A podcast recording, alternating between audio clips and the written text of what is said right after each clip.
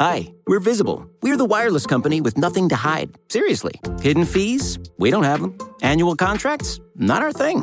Great wireless on just one line? Now that's more like it. Get unlimited five G data powered by Verizon for just twenty-five dollars a month. Taxes and fees included. That's right, twenty-five dollars a month, every month. Sorry, hidden fees. We're just not that into you. Sometimes the choice is just Visible. Switch today at Visible dot com. Rate with service on the Visible plan. For additional terms and network management practices, see Visible dot com.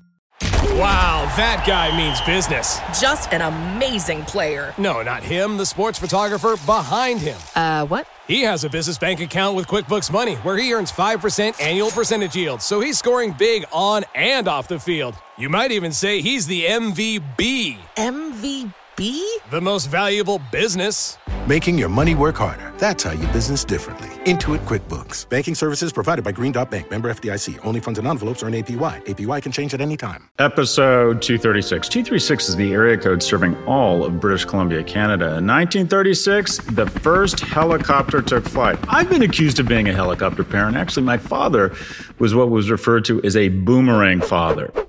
He was supposed to come back and never did. Why don't you love me?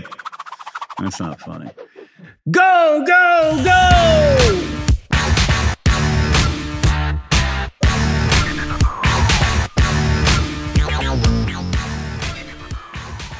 Welcome to the two hundred thirty-sixth episode of the Prop G Pod. In today's episode, we speak with Baratunde Thurston, a founding partner of the media startup Puck and an Emmy-nominated multi-platform storyteller. The multi-platform storyteller will smell Baratunde. I like Baratunde. He's a thoughtful guy, nice guy, very charming, very friendly. I ran into Baratunde at South by Southwest, and he came up with his wife, and they were just they were just lovely. Anyways, we discuss with Baratunde the trends in media he's been paying attention to, his thoughts on masculinity, and what to expect in his upcoming season of How to Citizen.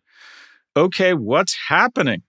We're taking a look at a stat that caught our eye. Specifically, the Washington Post reported that nearly a third of U S homes purchased in twenty twenty-two were done so in all cash deals. Think about that. One in three houses, someone shows up and plunks down all cash. We've only seen this once in recent history, in twenty fourteen, following the Great Recession, where people were kind of swooping in and buying uh, distress sales, which I think is a bit of an anomaly.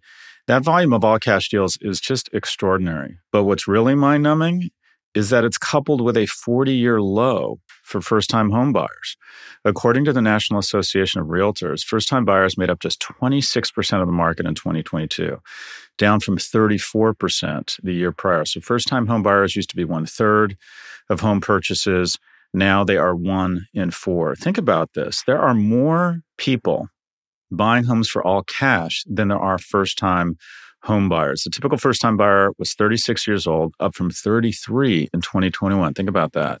The average age is up three years. That may not seem like a lot, but it is a lot when you talk about averages. You go from thirty-three to thirty-six, it is a lot. The typical repeat buyer age was fifty-nine. In Naples, Florida, for example, where the average age is sixty-six years old, in other words, land of the walking dead, and the median household income is one hundred twenty-five grand, more than half, fifty-six percent of the homes were bought with cash. Think about that. The majority of homes purchased in Naples, Florida, were purchased for all cash. So what do you have here? You have some very good news. People with a lot of cash can buy homes uh, for all cash. So you think, oh, the economy's doing well. People are feeling good about their investments. They're optimistic. They don't want to take on debt. I mean, there's some good things about that.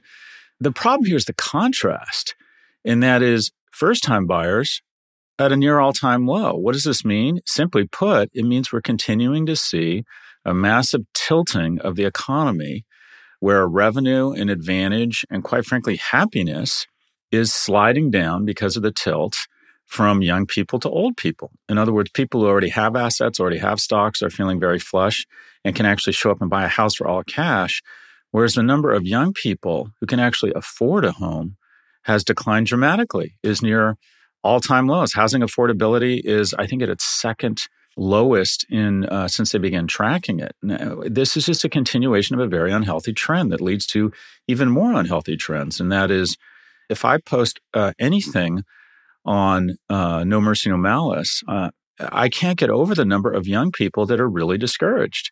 They're deciding um, that capitalism doesn't work And then you go to a very dark place, and that is deaths of despair are at record highs. We're talking about opioid overdoses. We're talking about suicide. People talk about gun deaths. I think there are about twenty thousand people a year die from guns or uh, homicides in the U S, but it's like thirty thousand people decide, you know what, things really fucking suck for me. I know there's a gun upstairs, and they go up and they end it. This is, you know, what's the point, right? What's the point if we have a younger generation that doesn't feel is if the future is bright enough or justifies the current system? And the thing I find frustrating is, well, what exactly do you think is better than capitalism? And for the life of me, I agree with Winston Churchill. It's the worst system of its kind, except for all the rest. There is nothing better.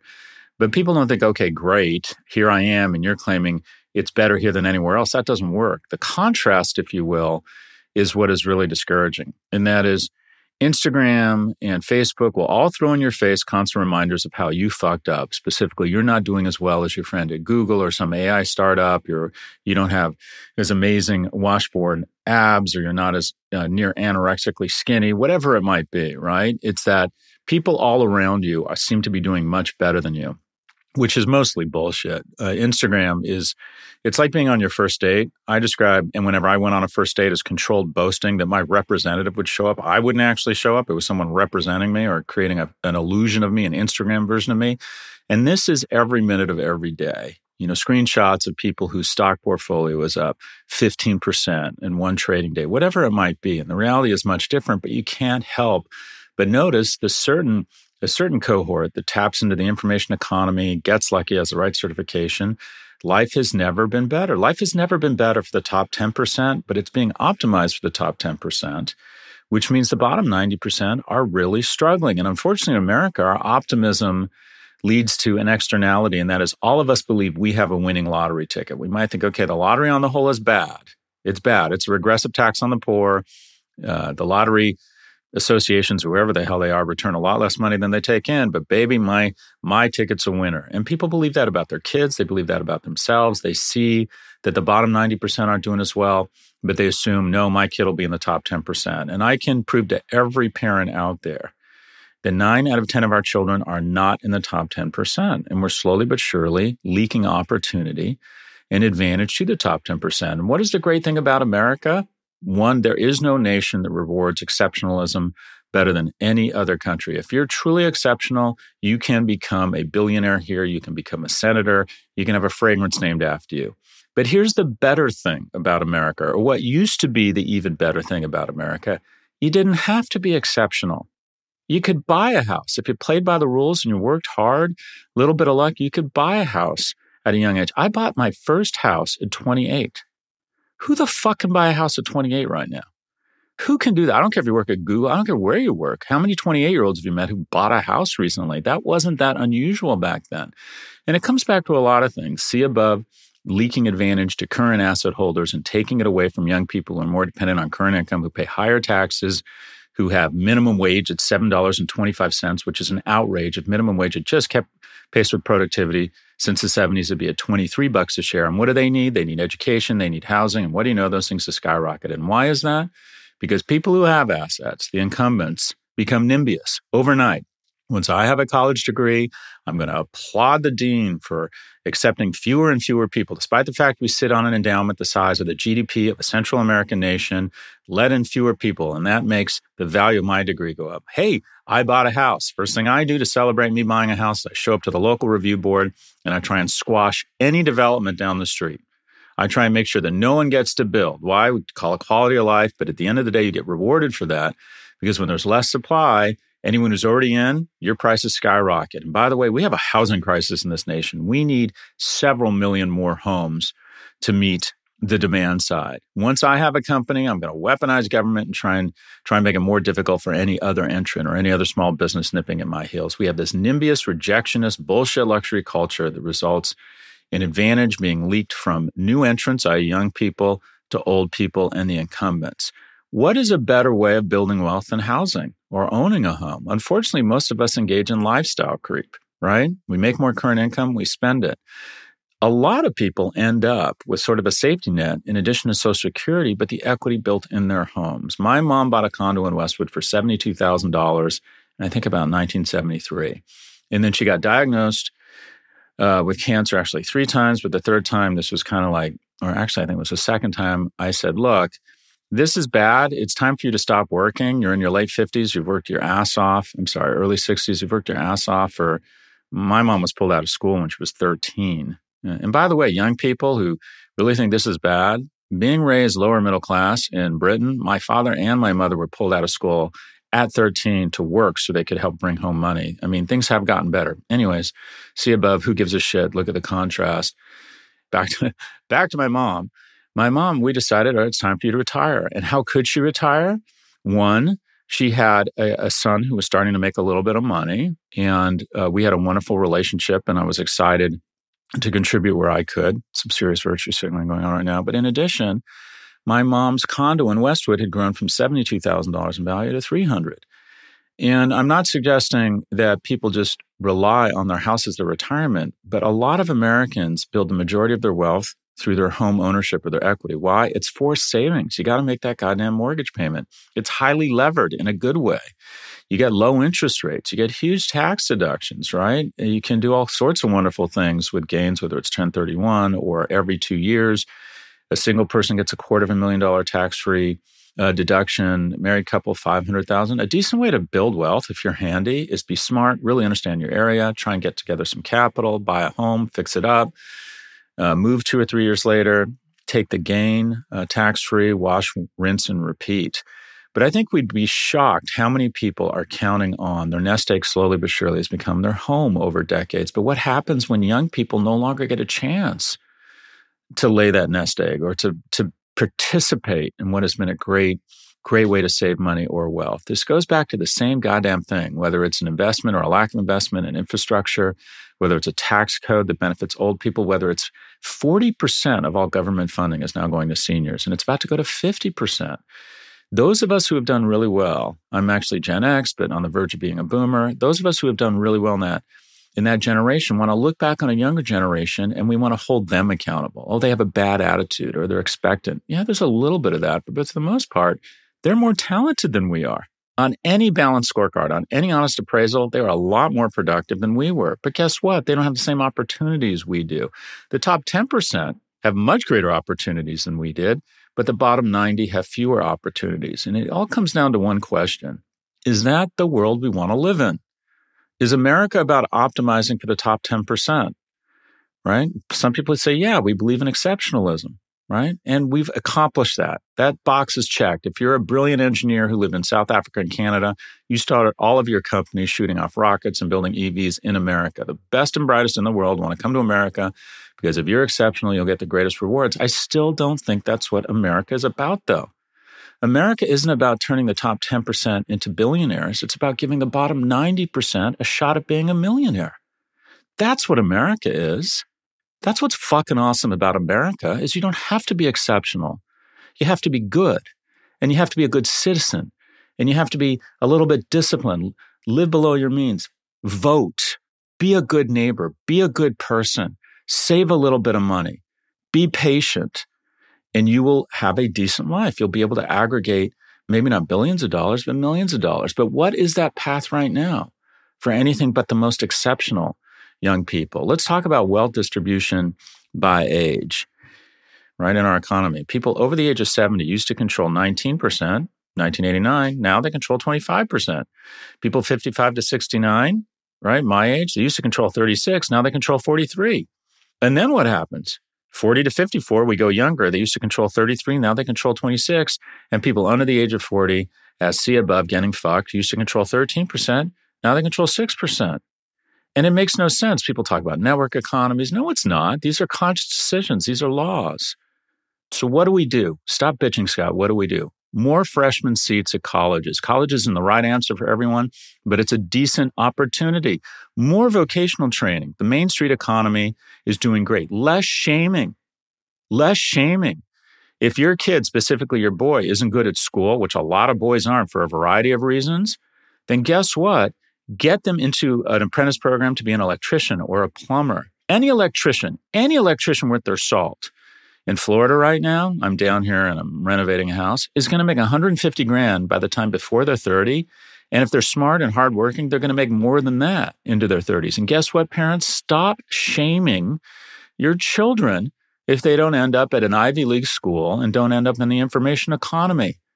The information economy, specifically big tech, is about ten percent. Well, there's a big wide world of the other ninety percent over there. And I am guilty of this. I'm one of these tiger dads that really wants his kid to end up at a great school, but I'm coming to grips with the fact that there are other ways to be happy other than slipstreaming into the information economy and trying to become a billionaire. We also need to make infrastructure investments. We need massive vocational programs. What's the key to happiness? What is the absolute... Every study on happiness comes down to this. We talk about the economy. We talk about G D P. Okay, that's all a means to an ends. What is the ends? The ends is living a rewarding life, being happy. And what is every study on happiness across ethnicities, demographic groups, across geographies? What does every study on happiness say? It all reverse engineers to the number of deep and meaningful relationships. And in a capitalist society, the number of deep and meaningful and non-stressful relationships all reverse engineers to economic security. I'm not suggesting you have to be a baller or a billionaire, but you have to have a certain level of financial security. Otherwise, what are you more prone to have in your life? Obesity, depression, opioid addiction. The majority of divorces are instigated or can be reverse engineered. Most people think it's infidelity. It's not. Most marriages survive infidelity. What most marriages don't survive is constant economic stress. It's simple. Do we want to better America? Do we want to optimize for the top ten percent? Is that what America's about? Or do we want to give the ninety percent, the bottom ninety, a shot at being in the top ten percent? We need to make more investments in infrastructure, education, vocational programming, level up young men so they're more economically and emotionally viable mates. And we need to go back to where America is. Simply put, we need to fall back in love with the unremarkables. That's what America is, not this bullshit optimization of the top ten percent. That's not America. That's the fucking Hunger Games. We'll be right back for our conversation with Baratunde Thurston. Support for this podcast comes from Grammarly. Writing is something that we do every single day. From an informal text conversation with friends to sending those all-important email to clients, people need to understand what you are trying to say. Thankfully, Grammarly is a trusted A I writing partner that saves your company from miscommunication and all the waste of time and money that goes with it. Grammarly is more than just a grammar check. It can help generate A I prompts or even help you strike the right tone and personalize your writing based on audience and context. We here at the Prop G team use Grammarly, and all I have to say is it makes our written work better. Plus, Grammarly integrates seamlessly across five hundred thousand apps and websites. No cutting, no pasting, no context switching. Personalized on-brand writing help is built into your docs, messages, emails, everything. So why not join Grammarly to work faster, hit your goals while keeping your data secure? Learn more at Grammarly dot com. Hi, we're Visible. We're the wireless company with nothing to hide. Seriously. Hidden fees? We don't have them. Annual contracts? Not our thing. Great wireless on just one line? Now that's more like it. Get unlimited five G data powered by Verizon for just twenty-five dollars a month. Taxes and fees included. That's right, twenty-five dollars a month, every month. Sorry, hidden fees. We're just not that into you. Sometimes the choice is just Visible. Switch today at Visible dot com. Rate with service on the Visible plan. For additional terms and network management practices, see Visible dot com.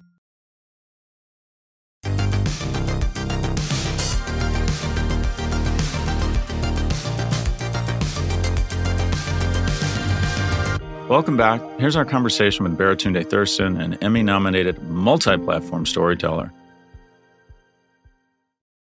Baratunde, where does this podcast find you? This podcast finds me in Los Angeles, California, on a beautiful, sunshiny, brisk day. Nice, nice. And so let's jump right into it. Tell me about Puck. Uh, you're a Uh, co-founder and, uh, I don't know, journalist there? What, F- founding what, partner What's the term? and writer. That's uh, that was, Those are the, those the appropriate terms. Yeah, yeah. Yeah, yeah. My friend Bill Cohen is with you. Um, tell me about the basic uh, premise of Puck and how it's going and what it's like working at a startup. Yeah. Uh, the premise of Puck is that you've got you know strong individual writer personalities uh, underserved by traditional media journalistic institutions, so they could all spin out on their own and do the Substack thing.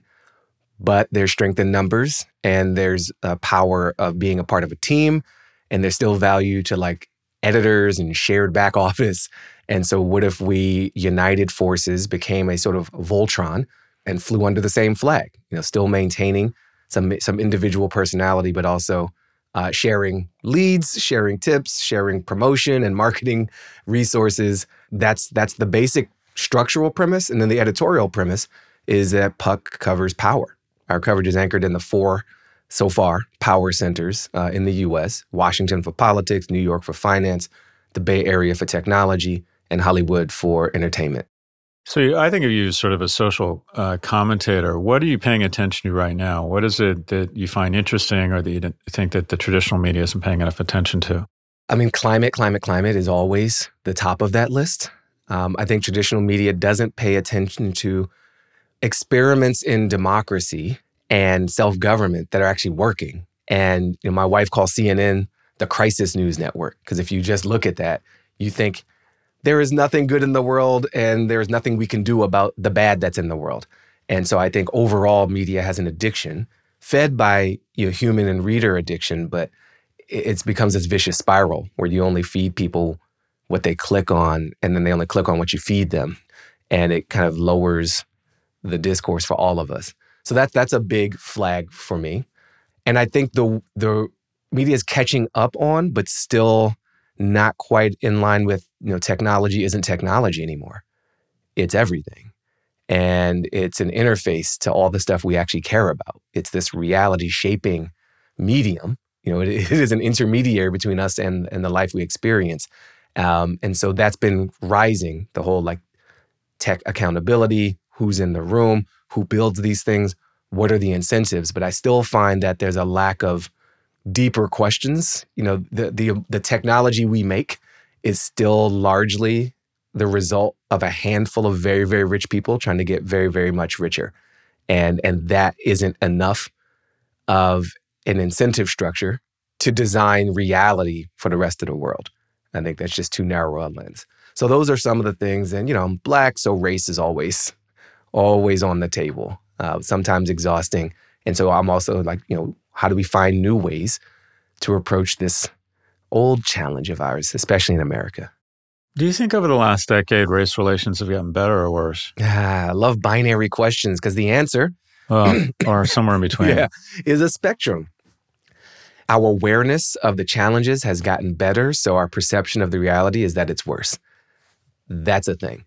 I think there's a lot of data to support, you know, income and wealth inequality being two particular indicators, health outcomes, life expectancy, where it's tangibly worse. Um, I also think, you know, I think at an almost deep, deeper spiritual, energetic level, it feels like everything's falling apart. Like we just can't do this thing right. And I remain hopeful that that is a sign that we're exhausting this old story we've been in and that we're ready to kind of step into something new, something different, something a bit more inspired. And I see signs of that too. They're not the prevailing story, but I think they could define the prevailing reality if we stick with it. Um, so it's hard. It's it's really hard, and we have a lot of impatience on the part of folks who have not been subject to our racialized power structures that, uh, okay, it's time to move on to the next thing. Like we talked about your D E I stuff. Uh, we have a political party in the U S which is just flagrantly uninterested in liberty and justice for all. Um, and so wants to shame efforts to tell our true story and our full history.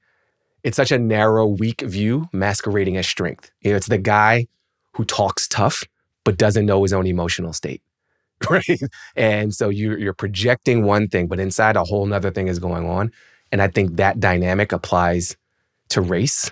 Um, I think Prince Harry has been on my mind a lot, him and Meghan, having digested their Netflix series and just finished his book yesterday in tears.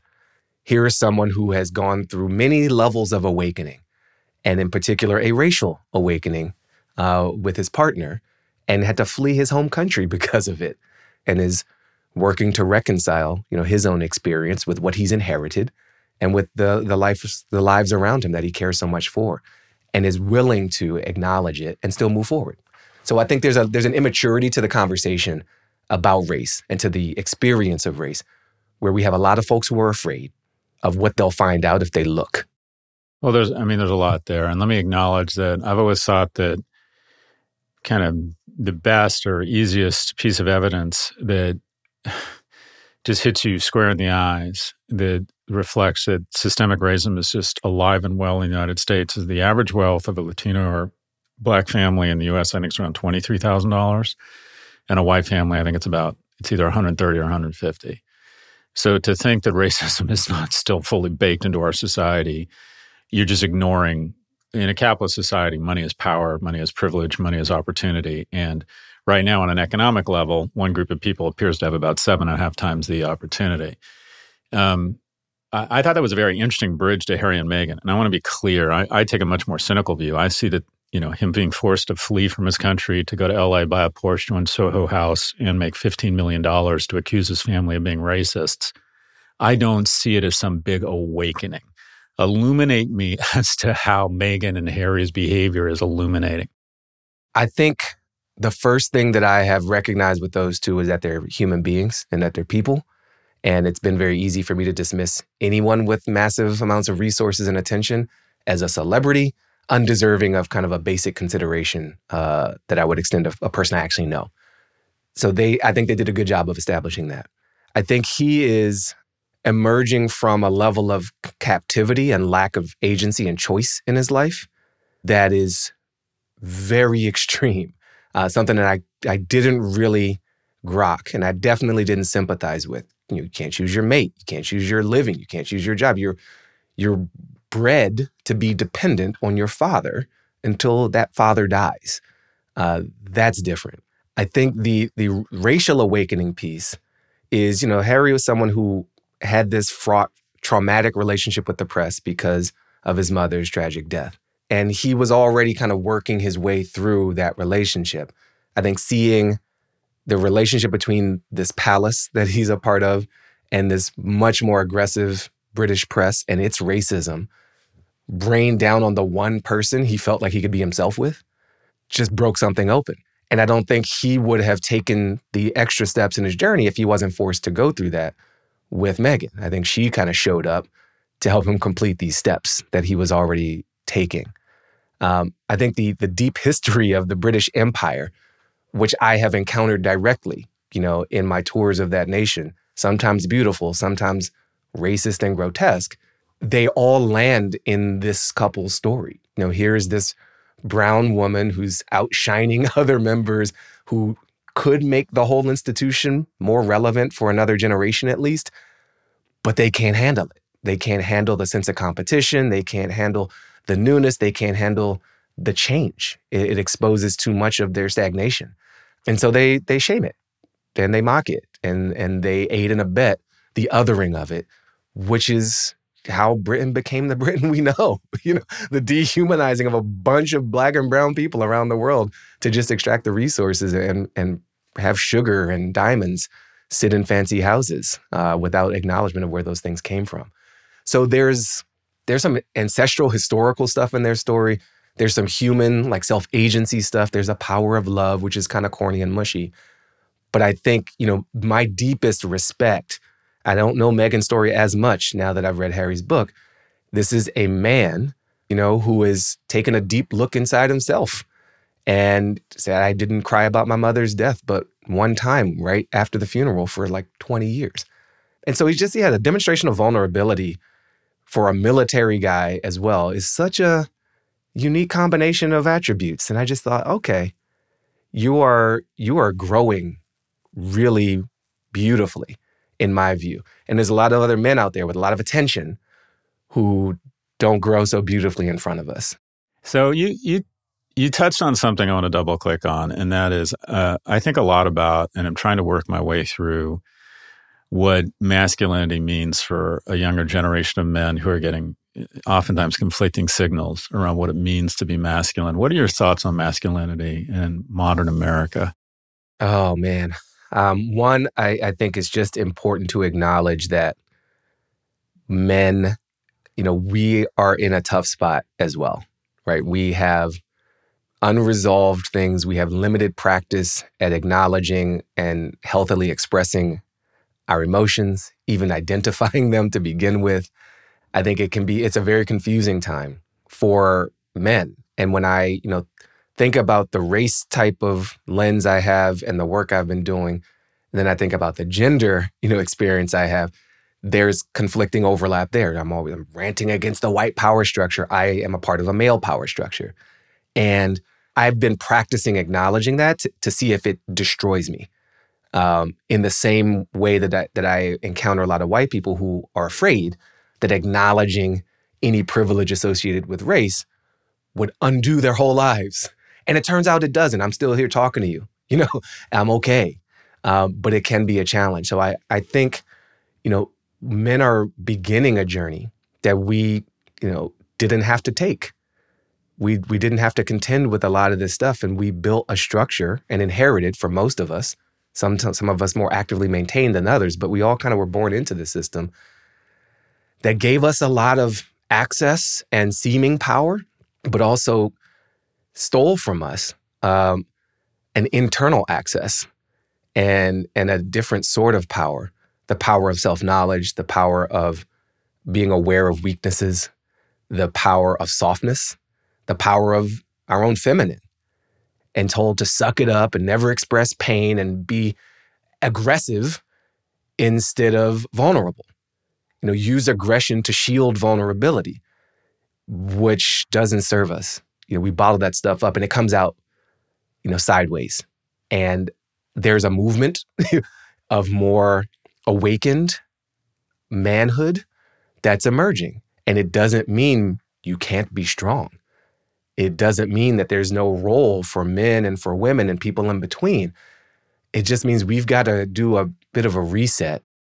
I mean, I really struggle with this because what you're saying resonates, but a lot of it feels like essentially there's a, a belief that men should, quite frankly, it's the feminization of masculinity. And I, I still believe there's a role for being aggressive. Um, being physically strong, um, that there is, uh, that masculinity and toxicity have been incorrectly conflated. And there is a role, for lack of a better term, for that big dick energy. And I don't, and that is not a, it's a dangerous thing to talk about. But when I talk, when I hear sort of a lot of people talk about the modern view of masculinity, it just sounds to me like we should be more feminine. And I'm not sure that's, I'm not sure that's right either. I think that there is a, there's a new balance to be discovered. It integrates all of that. You know, our aggression is more meaningful when it's paired with something quieter. You know, our externalizing is more powerful when we have some internalizing. Our giving, you know, when, when we let ourselves receive, we can give. Light makes more sense when there's darkness in the world, right? So there's a lot of metaphors to say the same thing a thousand times. Everyone being the same thing doesn't serve us. But I think we've been over-indexed, you know, as men on just a small piece of our potential. And so we're swinging in this other direction, and it's it's pretty scary and it's pretty exciting to be like, oh, I can, I can express this too. I can be sad. I can engage in conflict without it becoming physical. So I'm I'm not, you know, I don't think, I think I agree with you. We don't need masculinity to become femininity or vice versa. But we do need to allow space for us all to experience both. We'll be right back. Support for this podcast comes from Constant Contact. If you're a business owner, you already know that it's really, really hard to cut through the noise of everyday life. If you want to connect with your customers, you need to break through the noise. You need Constant Contact. Constant Contact is a marketing platform that makes it easy to reach new audiences, grow your customer list, and connect over email, text, social media, and more. Whether you're a marketing guru or just learning the ropes, Constant Contact offers writing assistance tools and automation features that make it simple to say the right thing at the right time. So get going and start growing your business today with a free trial at constant contact dot com. Just go to constant contact dot com right now. Constant Contact, helping the small stand tall. constant contact dot com. Support for this show comes from Slack. You're a growing business, and you can't afford to slow down. If anything, you could probably use a few more hours in the day. That's why the most successful growing businesses are working together in Slack. Slack is where work happens, with all your people, data, and information in one A I-powered place. Start a call instantly in huddles and ditch cumbersome calendar invites. Or build an automation with Workflow Builder to take routine tasks off your plate. No coding required. Grow your business in Slack. Visit slack dot com to get started.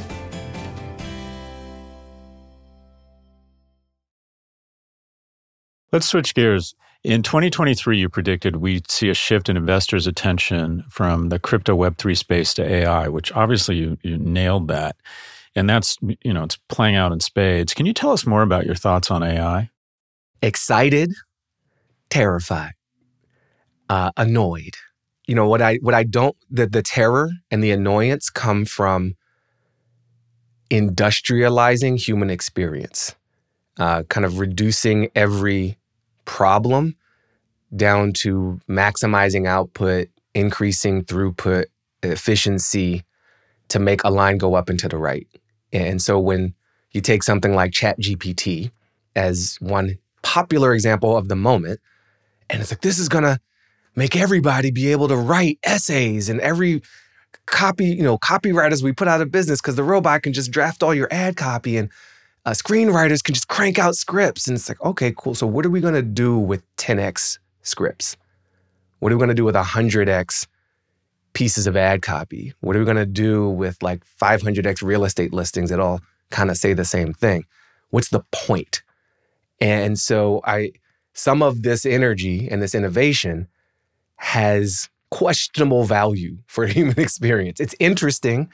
It's like mathematically interesting. It's kind of Lego-wise, like, oh, I could build that with Legos. But do I, am I going to live in that thing that I built? Or is it just like a thought experiment manifest momentarily? On the exciting side, though, how we might, you know, when I think about some of the stuff I've had ChatGPT do, and you can imagine iterations like, explain what's in this congressional bill. Identify the kickbacks, you know, in this contract.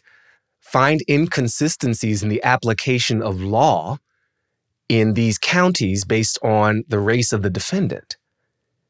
You know, there's there's great value to be had in these systems, but the ability of the tendency of these tools to be declared the future by a small handful of people without any kind of small d democratic process to decide like how are we going to use this stuff, how are we going to attribute the original artists and creators who involuntarily trained these machine learning language models or illustrative models. We, you know, we have to take some pauses and milestones along the way to make sure we're creating a world we actually want to inhabit. You've had some thoughts on TikTok and specifically what might happen to the creator economy if TikTok were to be banned in the U S. What what are what do you think are the odds it actually gets banned in the U S? And what do you think the impact would be? Odds I still think are are low, though it feels like this inevitable creep. But I think a full ban is going to be really hard. The reaction, you know, will have, you know, Gen Z storming the Capitol. Um, I think that's the, the day one, it'll make the Taylor Swift hearings on Ticketmaster look like a walk in the park. And it's going to be very awkward for the elected officials who, you know, issue that decree. After that, it's going to be a scramble. The immediate winners will be those who kind of catch that usage and demand. It'll be Snapchat will get a boost and Instagram will get a boost because Instagram is just a copy of TikTok at this point anyway. Copy of TikTok plus Snapchat because Facebook Meta doesn't really build new things anymore. They overpay and hire a bunch of people and they force it down the throats of their users. And then they say, oh, look what our users are into because you changed the algorithm to make us be into it. But they'll benefit quantifiably. Um, and then I have a fuzzy crystal ball about what happens after that. I think fragmentation to smaller communities will continue. I think you see hints of it in Mastodon, Post, you know, more, f- less top-down owned systems, more federated systems, but there's also some exhaustion to that. So I, I'm not going to fully predict that the whole world's just going to run their own email servers. I, I don't think that's actually the future. And uh, what's next? So you got the T V show, you got Puck. Anything, anything sooner we should be mindful of? Yeah, How to Citizen season four. In this season, uh, we are focused on how you create an actual culture of democracy. What's the what's the little stuff you can do at home, in your actual community? It's it, we do one episode on voting with Nse Ufad of the New Georgia Project. Uh, we talk with a. a former psych- psychologist and psychotherapist who has a whole different healing modality about citizening within yourself. Um, and we, as always, we give people things to do in each episode. So overall, this you know project is citizen as a verb. We can all do something, not citizen as status uh, and immigration status in particular. And you know, how do we all live together with all this difference, you know, in a way that we can all thrive? Citizen is a verb. I like that. Baratunde Thurston is a founding partner of the media startup Puck and an Emmy-nominated multi-platform storyteller and producer operating at the intersection of race, tech, democracy, and climate. He is the host and executive producer of the P B S television series America Outdoors with Baratunde Thurston and the creator and host of How to Citizen with Baratunde. He joins us from his home in Highland Park. Baratunde, it's always good to hear from you and uh, hear about what you're up to. I, it sounds like you're killing it. Well done. Thank you. I am growing like the rest of us, hopefully. And I appreciate you having me on. I, I love what you do with your voice and your platform. And whether it's on Pivot or here on the Prof G Show or too much Twitter and post social media activity, uh, I like what you're putting out into the world. So keep it up, and I look forward to hanging again.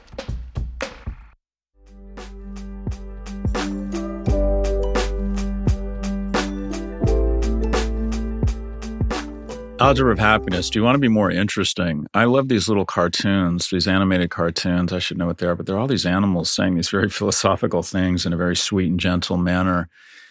And I think it was the fox said, I just don't feel like I'm very interesting. And the horse says, uh, I think it's the horse says, you know, being honest is the most interesting thing in the world.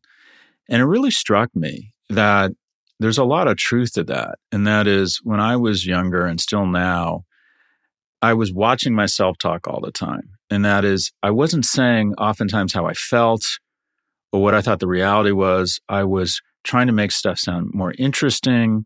And my thought around what was more interesting was exaggeration or, or boasting, you know, not speaking honestly about just how mundane or boring stuff is or my own insecurities or where I had fucked up. Um, the reality of the situation, being honest, or telling people hard truths. By the way, I don't think you should always be one hundred percent honest. I think that's bullshit too. If I don't know why I thought of this. I remember I was a I was a grocer or a box boy at a grocery store, Westwood Ho, and the cashier was this nice woman, and she'd been in an auto accident and had cosmetic surgery on her face because she'd hit the steering wheel so hard. I know that sounds weird, but this is back in a time when they didn't have airbags. And she sat me down. I mean, I'm like sixteen at the time and said, I need you to be honest with me. She's, she said to me, you seem honest. And she said, can you tell I've had all this surgery on my face? And you could tell she was very self-conscious about it. And I sat there and I said, um, if you look really closely, you can see. But for the most part, you know, anyone who looks at you is just going to see that you're a nice looking woman and, and not notice. And I could see like this wave of relief come over this cashier. And I remember thinking, Uh, and by the way, that was not honest. That was not honest. So this notion that you should be honest all the time is total bullshit. You just don't, there's just several instances where you don't need to be honest to spare someone's feelings. Anyways, that took me way the fuck back uh, forty years ago. I think that being honest and appraising or giving your view, a sober view, thoughtful, calm view, reflective on what you think is actually going on in a situation, that's just, just interesting. People are drawn to that person who looks at the world. Most of us have the ability to perceive the world pretty accurately. Where we get in trouble is trying to figure out what positions us or the world in a more interesting and impressive light. And we're not as sober or honest in the way we describe situations or our personal feelings. In sum, you want to be a more interesting person, just be very honest. This episode was produced by Caroline Chagrin. Our associate producer is Jennifer Sanchez. Drew Burrows is our technical director. If you like what you heard, please follow, download, and subscribe Thank you for listening to the Prop G Pod from the Vox Media Podcast Network. We will catch you on Saturday with No Mercy, No Malice, as read by George Hahn, and on Monday with our weekly markets show. Hi, we're Visible. We're the wireless company with nothing to hide. Seriously. Hidden fees? We don't have them. Annual contracts? Not our thing. Great wireless on just one line? Now that's more like it. Get unlimited five G data powered by Verizon for just twenty-five dollars a month. Taxes and fees included. That's right, twenty-five dollars a month, every month. Sorry, hidden fees. We're just not that into you. Sometimes the choice is just Visible. Switch today at visible dot com. Rate with service on the Visible plan. For additional terms and network management practices, see visible dot com.